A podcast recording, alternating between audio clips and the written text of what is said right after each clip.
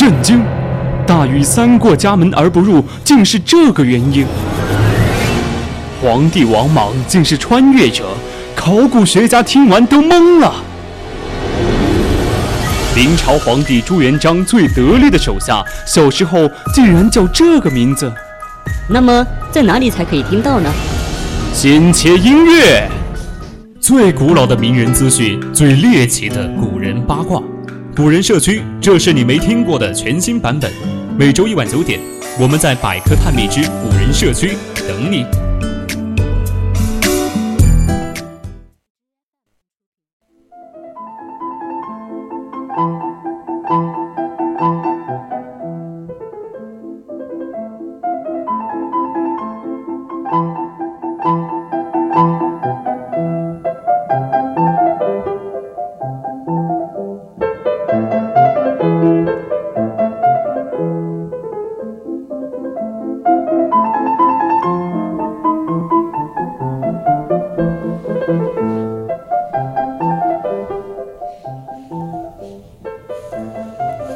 客栈多，古人八卦多。亲爱的听众朋友们，大家晚上好，欢迎来到百科探秘古人社区的聊天版，我是主播安阳。Hello Hello，亲爱的听众朋友们，大家晚上好呀！欢迎来到每周一晚九点半到十点钟之间的古人社区，我是主播初染。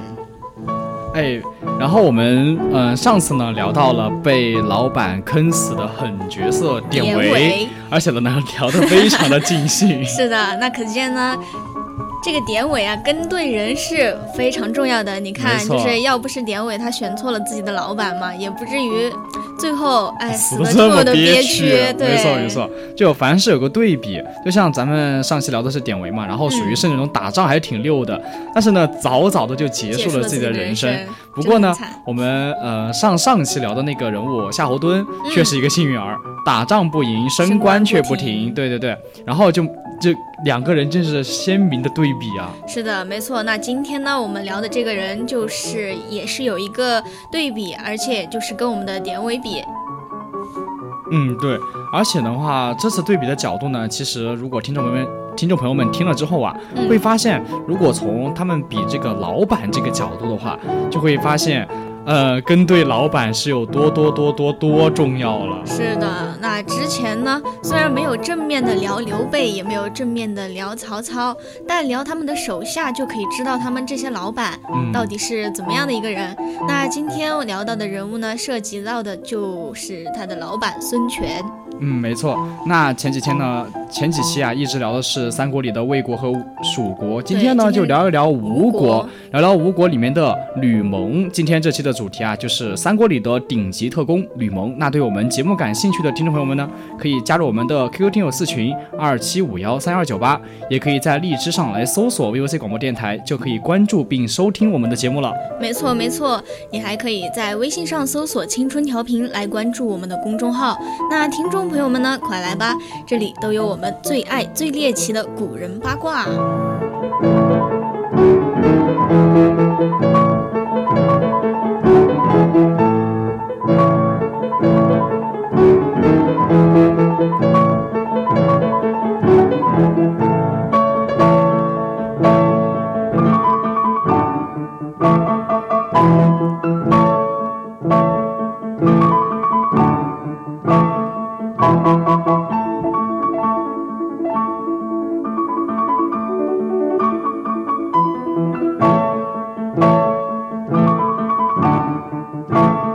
刚刚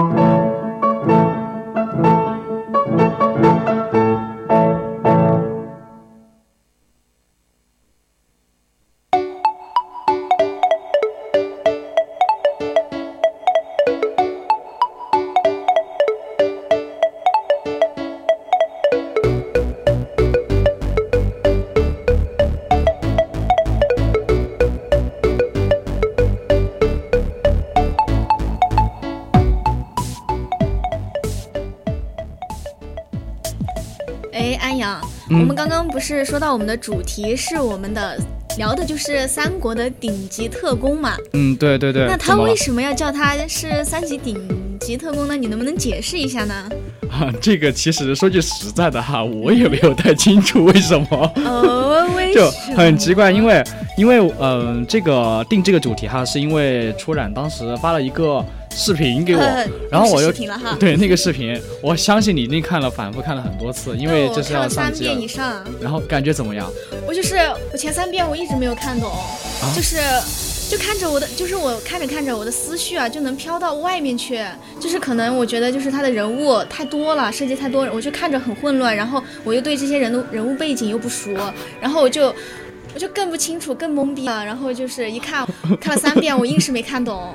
然后再终于熟悉了一遍稿子，就是你顺顺当当的看完一遍之后，我终于终于看懂了，哇，天哪，你真的是太 终于看懂了。好好好，然后。呃，你你刚才那段话真的是，嗯、看得出来是发自肺腑的看不懂。然后嗯，没错。然后其实我的情况的话，呃，你还在三遍之内看懂了，我是三遍之内都没有看懂，我不信。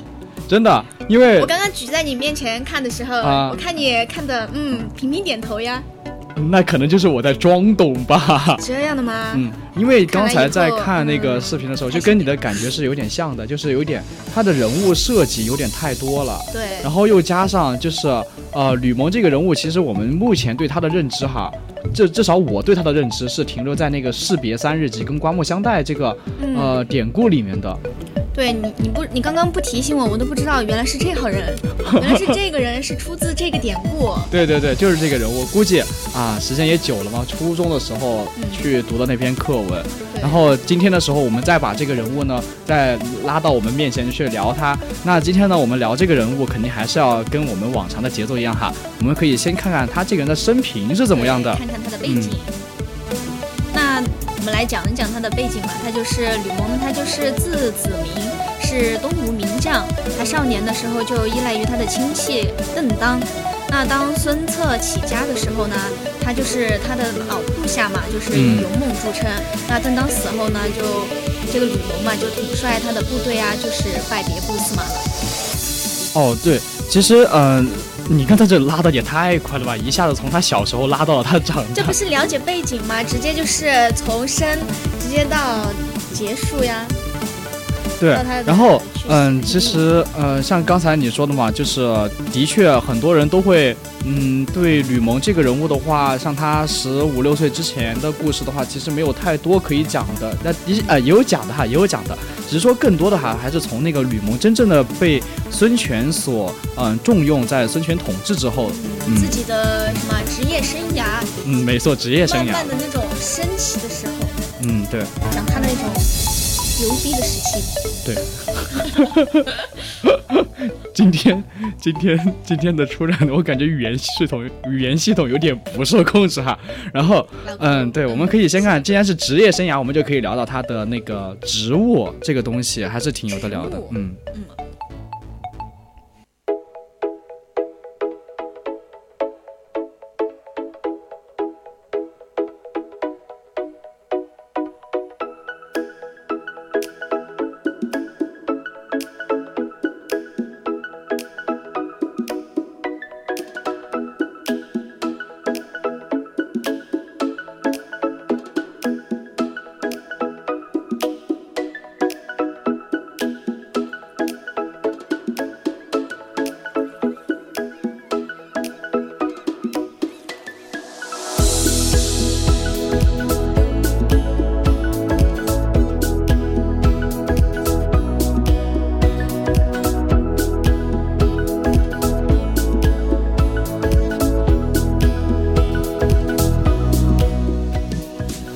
的，我们又回来了。刚才我说那个，嗯，出染的语言系统有点不受控制，看来脑子也有点不受控制。刚才我说，刚才我我们我们聊那个 聊到那个吕蒙的这个职务的时候呢，我说的职务是职职业的职，公务的务，结果他告诉我，他说他说，然后我为什么突然提到植物？我想成那个树的那个植物了。我你的脑洞是真的够大，好不好？然后呃，我们就言归正传哈，然后聊到那个吕蒙的职务问题。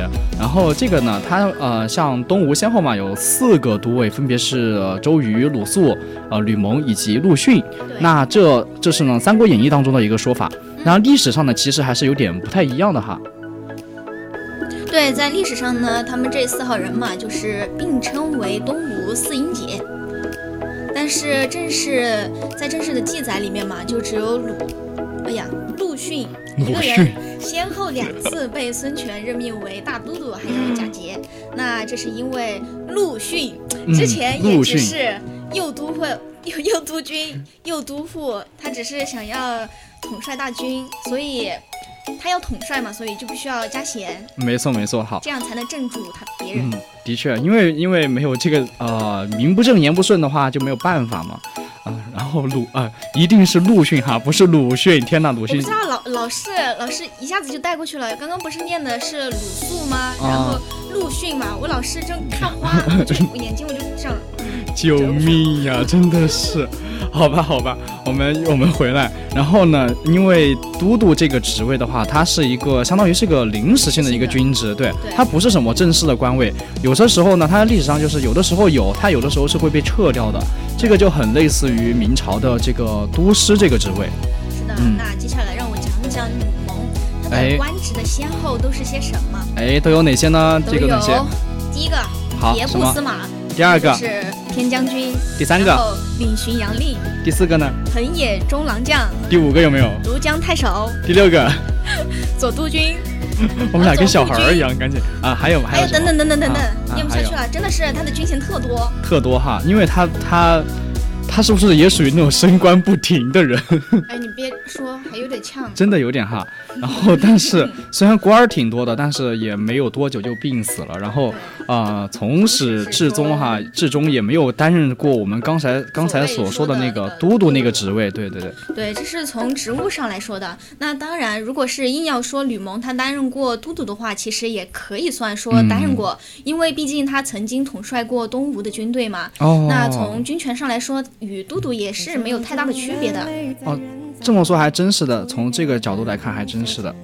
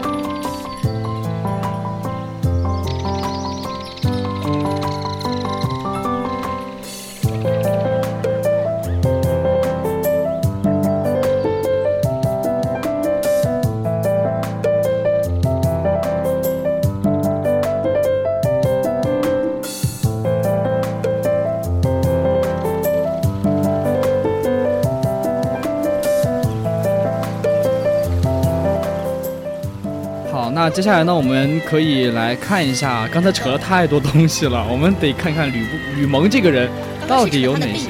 对对对，到底要看一下他到底有哪些高明之处，有哪些过人之处呢？哎，那首先第一点肯定就是勇猛善战。哎，怎么说？他嘛，就是从小都是苦孩子出身，但是从小就是没读过什么书。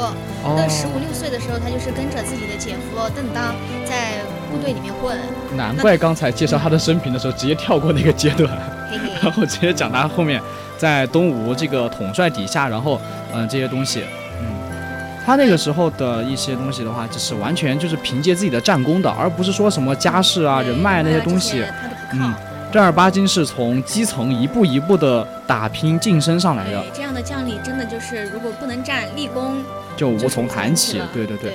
嗯，像担任他的这个在担任这个山岳县的县长的时候呢，嗯呃，就是以武力来平定了当时在起事的闹事的一些山岳族的人。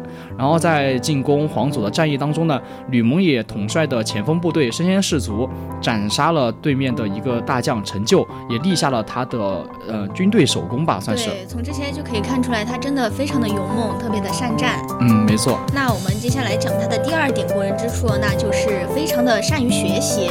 嗯，那刚刚不是说他从小没读过什么书呢？嗯。不是书吗？但是之后他不是跟着部队去混嘛？然后在哦。这个时候呢，他就是去就是著名的孙权劝学就来了，哦哦，就在这个对。对对，时候，嗯，哦，这个时间点，这个时间点，然后他就嗯，通过学习，就是呃，去那个，就是那个典故就出来那个什么“士别三日，刮目相待”那个，对对对，嗯。他原先就只是一个大老粗，也没有什么文化，就是听从了孙权的意见之后呢，才发奋学习的。嗯，然后之后就得到了武将鲁鲁肃的肯定，没错。差点念错。了。然后就是嗯，当时还说的是什么“无下阿蒙”来来形容他，然后后来呢，就是因为嗯这个被刮目相待嘛，然后后来也就是这两个成语对都出来了，就是一个是刮目相看，一个是无下阿蒙。阿蒙差点阿奇了！什么啊啊什么？阿奇，什么鬼啊！真是的。好，然后，嗯，他还有一个点就是他比较的有勇有谋，因为在孙权他掌权之后呢，想要调整他的部队，但是啊，吕蒙听说会就是在这个过程当中会有一个兼并的情况，就怕自己的部队也会被兼并嘛，毕竟是呃，相当于是自己带起来的部队，肯定不希望出现这种情况。是的，嗯他于是就是玩命的操练，没错，就是嗯还去赊账啊，就是弄来一些就是整齐的一些装备。就是嗯孙权用来检阅部队时呢，就是看到吕蒙他的部下，简直就是一个陈列赫然，兵人都在练习，就是哦不但因此嘛，就不但没有减他的兵，然后反而还给他增兵了。这其实呃也很正常，毕竟呃我要是孙权的话，看到他这样练兵有素的样子的话，肯定会。对，肯定会把会把会放心去让更多的兵交给他去练，然后练出更高质量的兵出来。然后在呃赤壁之战之后呢，然后益州的将领习素啊，呃率军投投诚的时候呢，然后周瑜上表说，嗯，请求就是把孙权，呃孙权让孙权把呃习素所所所所有的那个。部下的那个管辖权啊，交给这个吕蒙去管，但是吕蒙他有他有不同的见解，他说要从全局去考虑，对，然后认为说周瑜的意见是有点不太好的，然后他还极力的去称赞习习素的胆识，有他说他有什么有胆识啊，有才能啊，而且说他远道而来这么投诚是吧？应该给他来增加兵力的，而不是说来篡夺他的兵权。然后他这么一搞的话，其实就是有点。呃，有点收买人心那味儿了，然后就觉得吕，然后孙权又觉得吕蒙说的挺有道理的，就按照他的意思，然后归还了他的部队对对嗯对。那在建安十八年的时候，曹操还就是亲自率军十万大军，就是来攻打这个吴国。嗯那吕蒙呢，就是多次献计啊，都是被采纳了的。那曹操见势不可为嘛，都还主动的撤军。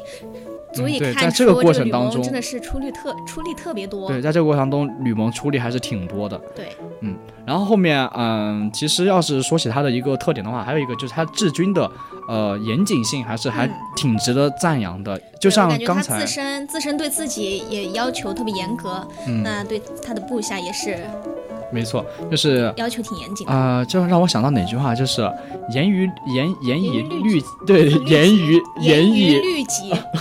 什么鬼？好，严以律己。好，然后就是这个样子。所以说他对自己的手下也会非常的严格。我记得，嗯，就之前有一个很小的一个事情，就是他的一个老部下，就像一个跟他很久的老部下，对，就只是因为拿了百姓的一个斗笠而已。对，就直接被下令斩杀了。嗯，对，直接下令斩首。然后就是，嗯，也是狠得下心来啊，真的是。然后也就是他的军纪非常的严明。没错，没错。所以说，其实呃，像我们刚才提到那些点的话，如果说呃，但凡缺少哪一个的话，他都没有办法来成为东吴实际上的一个都督，更没有办法来取得荆州的那个战役的胜利。嗯，那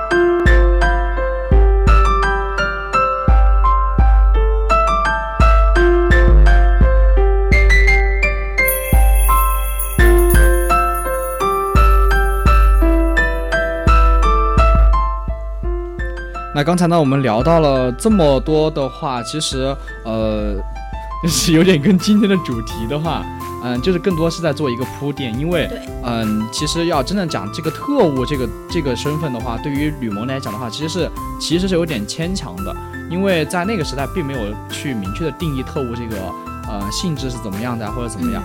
但其实的话，他更多的是看的就是他在这个呃曹呃他在跟那个关羽那个大意失荆州这个典故上，然后发生了一些交织。所以说我们接下来可以嗯、点评一下这个，也不是说点评吧，就是可以评价一下呃吕蒙，然后顺便呢就让大家也可以知道为什么在这个过程当中呢就给他赋予了一个特务这个身份。对，嗯那我们首先来讲的第一点就是小鬼当兵，出身不凡来形容他。嗯，对，因为他十六、十五六岁的时候就开始就已经呃从军了嘛，嗯而且那个时候呢，他相当于那种反骨，还是挺反骨的，就是呃，如果这哪能用反骨来形容啊？这明明就是不凡的胆色，好吗？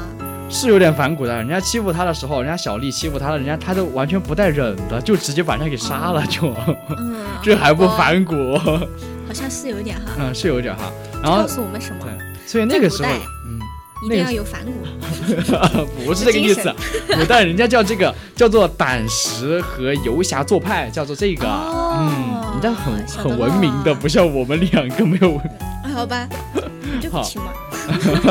啊，没有没有。然后还有一个就是呃，还有一个就是那个刚才我们提到的那个吴下阿蒙名垂后世这个东西，嗯。对，那吕蒙呢，在后世就是贡献出了吴下阿蒙这个典故嘛，说的就是这位从小当兵成为大将的一个军头，本来就是不通文墨，见识也是非常有限的，但是就是通过自己的不断努力，然后加上自己天分又高，然后就是花了一点点时间，他就能识文断字了，还能粗通一些，就是粗通一些兵法，就足以看出，他还是学习能力挺强的感觉。对对对。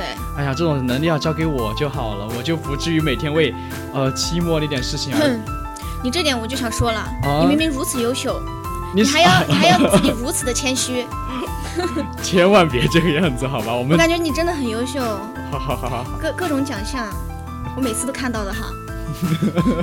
每次每次什么奖项上面榜上有名，你都有，榜上真的榜上有名，但全是安但是。成绩太差了，你知道吗？成绩太差太差了。然后，大但是吕蒙的话就会好吧好吧，好，然后嗯得亏吕蒙没上大学，不然的话什么什么奖都得他拿了，这是。有道理。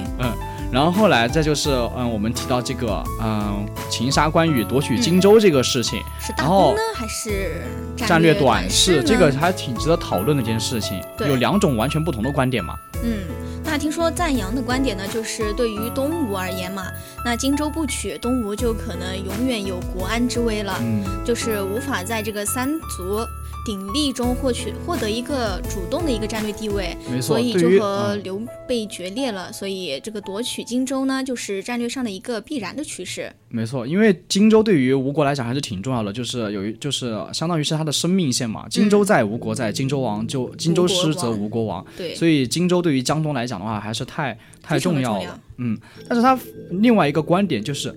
认为说，呃，对批评的一个观点，就是因为他行事的手段问题，他行事风格就是背叛盟友，然后手法还是比较阴狠的。对，虽然说最后夺取了荆州，关羽也被生擒了，啊、生生擒斩杀，但是的确也是因此的话，呃，嗯，孙刘联盟也就会因此破裂。破裂嗯，对，从大局观来讲哈，因为后世的后面基本上相相当于一个信任危机就产生了，大家对嗯、呃江东不太信任了，这个东西很重要，这个对他后面的一个也相当于是为江东的失败留埋下了一个伏笔。嗯，对，然后对于这个其实整个过程来讲的话，就是嗯，在这个呃那个那个那个什么呃荆州这个事情上面，其实关羽就是很多时候就是被。相当于就是一直有人给关羽拍那种彩虹屁，然后结果关羽就还真信了，然后而且在整个过程当中他还策反了很多人，所以正是因为他这些种种种动作，还有他的一些行为，然后我们才觉得他是一个特工，可能那个时候特工不算多，所以他这个行为就能算特工行为了。有道理，嗯，没错，说的非常好，然后所以说呢我觉得都有道理了。嗯，所以说，呃，所以说吕蒙不是，呃，他是一个武行出身嘛，也不是什么精英政客，但他能做到这一步，已经非常非常的不错了，我是觉得。对，非常的重实际。嗯，没错。那好呢，那今天呢，我们的古人社区到这里就要跟大家说声再见了。如果还有更多想和主播一起讨论的话题啊，或者对今天的话题有自己的想法的，也可以加入我们的 QQ 听友四群二七五幺三二九八。嗯，亲爱的听众朋友们，也可以关注我们的微信公众号 FM 一零零青春调频。我是主播初染，我们下期再见，拜拜拜拜拜拜。